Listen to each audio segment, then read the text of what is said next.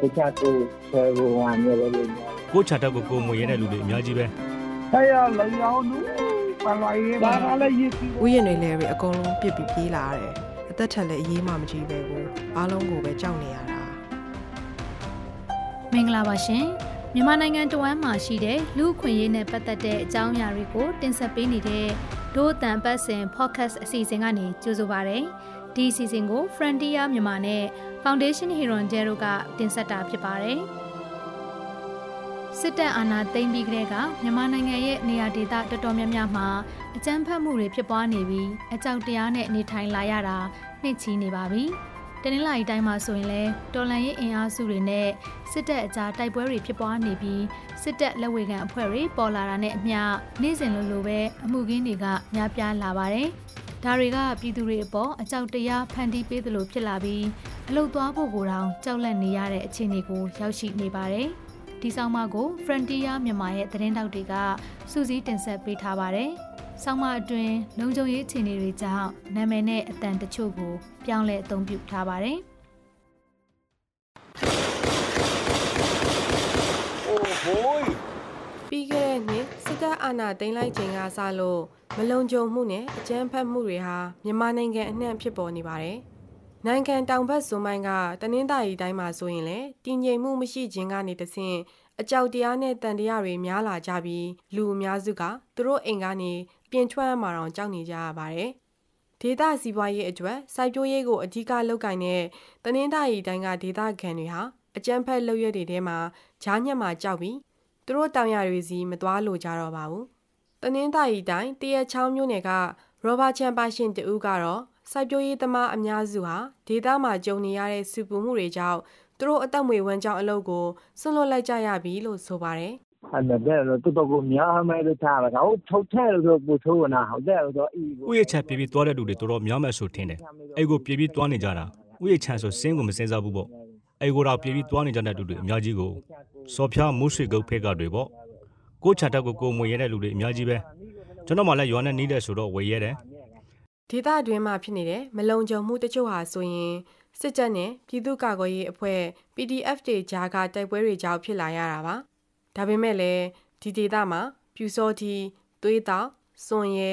မျိုးချစ်ညွန့်ပေါင်းနဲ့မျိုးချစ်မဟာမိတ်စတဲ့နာမည်တွေနဲ့စစ်တပ်လက်ဝေခံအဖွဲ့တွေလည်းရှိပါသေးတယ်။အဲ့ဒီအဖွဲ့တွေရဲ့တိုက်ခိုက်မှုတွေအပါအဝင်ဂျွန်လာတလအတွင်းဒဝယ်နဲ့ဘိန်းမြို့နယ်အတွင်းမှာတိုက်ခိုက်မှု22မှုရှိခဲ့တယ်လို့ဒေသတွင်းမီဒီယာတွေကဖော်ပြထားပါတယ်။အာနာသိမ့်မီကလေးကစစ်တပ်လက်ဝေခံအဖွဲ့တွေတိုးလာပြီး သူတို့ဟာရွာတွေထဲမှာအစင်ရင်မဲ့ဝင်ပစ်တာတွေနဲ့အပြစ်မဲ့အရက်သားတွေကိုထင်တိုင်းကျဲဖမ်းဆီးတပ်ဖြတ်နေရလို့ဆွဆွဲခံထားရပါတယ်။နိုင်ငံတကာသုတေသနအဖွဲ့အစည်းတစ်ခုဖြစ်တဲ့ International Crisis Group ICG ရဲ့ဧပြီလကထုတ်ပြန်ထားတဲ့အစီရင်ခံစာအရစစ်တပ်ဟာသူ့ရဲ့လက်ဝေခံစစ်တင်နန်းပေးထားတဲ့လက်နက်ကန်အရက်သားအဖွဲ့တွေအပေါ်ကိုပို့ပြီးအားကိုးလာတယ်လို့ဆိုပါတယ်။ စစ်တပ်ရဲ့ရက်ဆက်ကြမ်းကြုတ်တဲ့လောက်ရက်တွေတဲကိုလက်ဝေကန်အဖွဲ့တွေပါဝင်လာရမှာတော်လန်ရေးအဖွဲ့တွေကသူတို့ကိုပို့ပြီးသတိထားမိလာကဘားတပြန်ကြားတပြန်နဲ့အဆုံးမသက်တဲ့အုပ်စုလိုက်အကြမ်းဖက်မှုတန်တရားစီကိုဥတီနေတယ်လို့လည်း ICG ကဆိုထားပါတယ်။အဲ့ဒီလိုမလုံခြုံမှုတွေရဲ့ရလဒ်ကတော့ဒေသမှာနေထိုင်သူများစွာဟာပြစ်မှတ်ထားခံနေရတဲ့သူတို့စိုက်ပျိုးမြေတွေစိုက်ခင်းတွေနဲ့အလုပ်တွေစီကိုတွားဖို့ကြောက်လန့်နေကြရတာပါ မထင်ရင်မထင်သလိုဝင်တိုက်တာတွေကြောင့်လည်းတိုက်ခိုက်မှုတွေဟာတနင်္သာရီတိုင်းနေရအတော်များများမှာဖြစ်နေပါတယ်ဒီတိုက်ပွဲတွေဟာတောင်ဘက်ထိုင်းနယ်စပ်ကော့တောင်းကနေမြောက်ဘက်မွန်ပြည်နယ်နဲ့ကပ်ရက်ရေးမြို့အထိကီလိုမီတာများစွာမှာဖြစ်ပွားနေရပါအမှုအခင်းတွေမလုံခြုံမှုတွေနဲ့တိုက်ပွဲတွေကြောင့်တိုင်းတွင်းကမြို့ရွာနေပြည်သူတောင်းတဲ့ချီဟာသူတို့အိမ်တွေနဲ့အသက်မွေဝမ်းကြောင့်အလုပ်တွေကိုပြစ်ပြီးထွက်ပြေးနေကြရပါတယ်။ စစ်အာဏာမသိငင်ကတော့အလုံးနဲ့အိမ်နဲ့ဝေးတဲ့သူတွေဟာသူတို့ရာခင်းတွေကတဲမှာပဲညားအိပ်ပြီးအလုပ်လုပ်ခဲ့ကြပေမဲ့အခုတော့အဲ့ဒီလိုမနေရဲကြတော့ပါဘူး။တရက်ချောင်းမျိုးနယ်က PDF အဖွဲ့ဝင်တဦးကတော့ဝါလီတမပြေသူတော့မောရတာဝါလီတမပြေတော့ရွာတွေထဲမှာဖြစ်တာမဟုတ်ဘူးရွာတွေထဲမှာဖြစ်ဖို့ကျွန်တော်တို့ရွေးချယ်ထားတာလည်းမဟုတ်ဘူးပြည်သူတွေကိုလိုချိုအောင်ထားပေးပြီးမှတိုက်ပွဲဖြစ်တယ်တိုက်ပွဲဖြစ်တယ်ဆိုတာစက်ခွေးတွေကရွာတွေထဲမှာဖြစ်အောင်သူတို့ကရွေးချယ်တာ ပြည်သူတွေရွေးချယ်တာမဟုတ်ဘူးလူအခွင့်အရေးအဖွဲ့တွေနဲ့ UN ကထုတ်ပြန်ထားသလိုပဲစစ်တပ်ကဒေသခံတွေကိုလူသားတိုင်းအဖြစ်အသုံးပြုသလိုအိမ်တွေကိုမီးရှို့ဖျက်ဆီးတာတွေလည်းလုပ်တယ်လို့အဲ့ဒီ PDF အဖွဲ့ဝင်ကဆိုပါတယ်ပြည်သူတွေကြော်တရားဝမ်းလို့ဆိုကြအာသူတို့ကဖြစ်စီပြည်သူတွေကြောက်တရားဝင်အောင်ဆိုပြီးသူတို့ကဖျက်ဆီးပြီးတော့လှုပ်ဆောင်တာဖြစ်တယ်ပြည်သူ့ကာကွယ်ရေးတပ်ဖွဲ့တွေကပြည်သူတွေနဲ့လော့ကင်းအောင်တိုက်ပွဲတွေကိုပျောက်ကြားစနစ်နဲ့ကျွန်တော်တို့တိုက်ခိုက်နေတာဖြစ်တယ် ရွာတွေထဲမှာတော့ပြည်သူ့ကာကွယ်ရေးတပ်ဖွဲ့တွေကရွေးချယ်ပြီးတော့ဖြစ်တာမဟုတ်ဘူးဒါအပြင်စစ်ကောင်စီအဖွဲ့တွေဟာဥယျာဉ်ချမ်းမြေထဲမှာပါစခန်းချတာတွေကလည်းလူတွေကိုအကြောက်တရားပို့စေပါတယ်လူရမှုခိုးမှုနဲ့ဓမြမှုတွေကလည်းနေရအတော်များများမှာအရင်ကချက်ပိုဖြစ်လာပါတယ်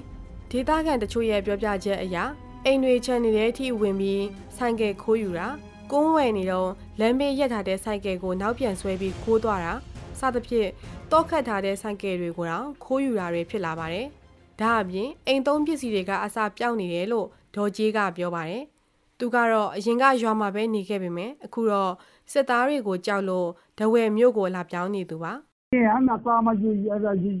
မော်တာကစားပြောနေဤဒီတန်အရာနဲ့ဆိုင်ရင်အိမ်တိုင်းမော်တာအစာပြောင်းနေတယ် လူကအိမ်ထဲမှာမလားရေမော်တာအပြင်မှာဆိုတော့အဲ့ဒါအစာကိုပြောင်းနေတယ်ခုဒိုးမျိုးတစ်တွေမှာဆိုဘာမှကိုချထားလို့မရဘူးတခါမှမဖြစ်ဘူးတဲ့ဟာတွေဖြစ်နေတာပေါ့ကွယ်ရေမော်တာတစ်လုံးကိုအခုဆို8000တွေတသိန်းကျော်တန်တွေရှင်းရှင်းပြောမယ်ဆိုရင်လူတွေကအလုံးမရှိအကိုင်မရှိအကြက်တဲဖြစ်လာတာဆိုတော့ရှိရခိုးပြီးရောင်းစားတာပေါ့နော်1988ခုနှစ်အရေးအခင်းတုန်းကတော့အခုလိုမကြုံဘူးပဲအခုမှဒီလိုအဖြစ်အပျက်တွေကြုံနေရတယ်လို့ဆိုပါတယ် အမှုအခင်းတွေတိုးလာပေမဲ့တချို့ကရဲတိုင်တာရှိသလိုတချို့ကလည်းရဲကိုမတိုင်ကြပါဘူးအမှုအရေးအတွက်သိနိုင်ဖို့ဒိုးအတန်ကရဲစခန်းကိုဆက်သွယ်ခဲ့ပေမဲ့ဆက်သွယ်လို့မရပါဘူးဆရာလောင်ရောင်းနူပါလာရေးပါလာလည်းရေးကြည့်ဥယျာဉ်တွေလည်းတွေအကုန်လုံးပြစ်ပြီးပြေးလာရတယ်အသက်ထက်လည်းအေးမှမကြည့်ပဲကိုအကုန်လုံးပြစ်လွတ်ခဲ့တယ်လဲဆိုလည်းမလုပ်ဘူးကြောက်ကြတယ်ဆိုတော့အသက်ထက်ဘာမှအေးမကြည့်ဘူးပေါ့အားလုံးကိုပဲကြောက်နေရတာ တနင်္သာရီတိုင်းဒေသကြီးဟာမြန်မာနိုင်ငံကတခြားဒေသတွေလိုပဲစိုက်ပျိုးရေးလုပ်ကင်တဲ့ဒေသဖြစ်ပြီးရောဘာကွန်တီနဲ့တီဟိုဈေးအပါအဝင် အခြားသီးနှံတွေကိုလည်းစိုက်ပျိုးပါတယ်။အဲ့ဒီစိုက်ပျိုးရေးလုပ်ငန်းလုပ်ကင်သူတွေဟာလုံခြုံမှုမရှိတဲ့အပြင်စီးပွားရေးကျဆင်းမှုတွေကြောင့်ကြီးမားတဲ့အခက်အခဲတွေနဲ့ရင်ဆိုင်နေရတာပါ။တချို့ရွာတွေမှာတော့ထိတွေးတိုက်ပွဲတွေမရှိသလိုစစ်တပ်လည်းမလား PDF တွေလည်းမရောက်တဲ့ရွာတွေဘက်မှာတော့ လူတွေကရရှိတဲ့သတင်းအချက်လက်တွေအရအခြေအနေကောင်းရင်တောတောင်ဥယျာဉ်တွေတဲကိုဝင်ပြီးအလုပ်လုပ်ကြပါတယ်။တိုက်ပွဲဖြစ်တဲ့နေရာမိုင်းဆွဲခံရတဲ့နေရာ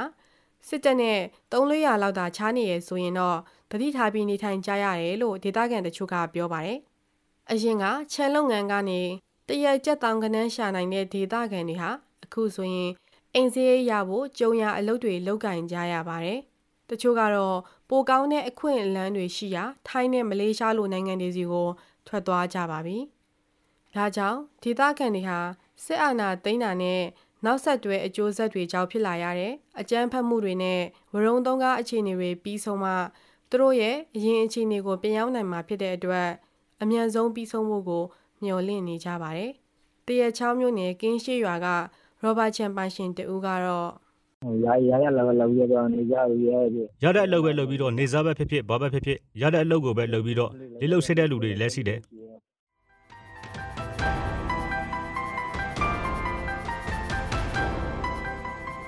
အခုတင်ဆက်ပေးခဲ့တဲ့အစီအစဉ်ကိုနားဆင်ကြရလို့ကျင်းနေမယ်လို့ဒိုးအတန်အဖွဲ့သားတွေကမျှော်လင့်ပါတယ်။ဒိုးအတန်အတန်လွှင့်အစီအစဉ်ကို Frontier မြန်မာရဲ့ website နဲ့ Facebook စာမျက်နှာတွေအပြင်ဒိုးအတန်ရဲ့ Facebook စာမျက်နှာ